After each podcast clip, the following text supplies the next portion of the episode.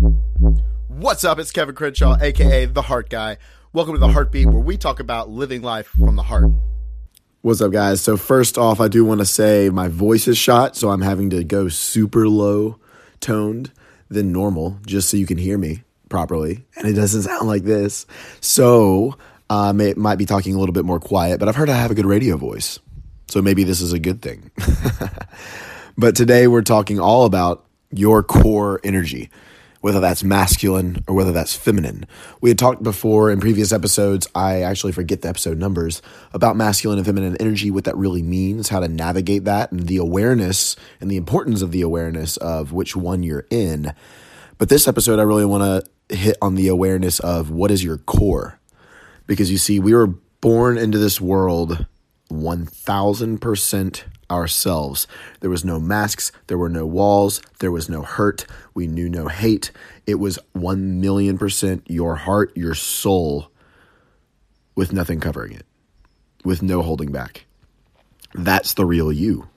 So, if that's the real you, I want you to think back to when you were about five years old and just start to remember your personality. Not the bad stuff, but the good. And just maybe journal on that today uh, for five minutes or so and just kind of go through what was life like as your five year old don't go higher than that. You can go you can go earlier than that but five years old is when most people start to uh, remember things. And what did you think about life? How were you with other people? Just go into your personality. Were you more driven were you very feminine and flowing? Think about that. And we have both qualities, but which one were you more? What did you love? Who did you love? How much did you love them? And the more you think about that, the more you're going to get closer to the truth of who you are. We've walked around our lives, starting around seven years old, putting on masks, trying to fit in, trying to win the love of somebody else. We came into this world having love unconditional, and then one day it wasn't unconditional anymore. And we learned that we had to prove ourselves in order to get love. So we tried to do. We tried to do more. We tried to we tried to be a certain way. We put on masks, we'd put up walls, we'd ignore our feelings so we could take action on things that we thought would get us love. For me, that was achievement. I thought that if I did more, if I went bigger, if I pushed myself harder, I would get love.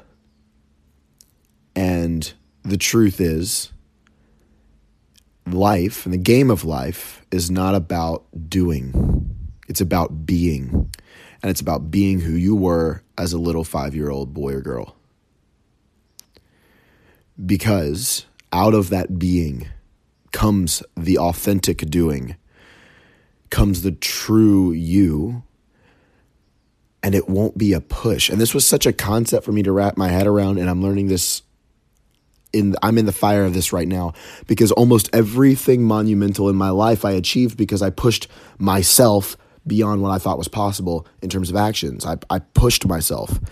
It was all about doing. I was never fully just being and allowing. And except for a few different instances. The first time I fell in love, I didn't have to do, I was just being. When I launched Kevin Crenshaw Fitness, the beginning of that was doing hardcore. And then towards the middle of the first year, somehow I shifted to being and things exploded in a good way. There's other instances, but for your sake, I want you to journal when have you just been? And the universe just seems to conspire for you because you set your intentions on something, you put your heart towards something, and it's just happening. And that's because you're you. So that's my challenge for you guys today is to do some journaling work on this. Who you were at five years old, and are you being or are you doing now?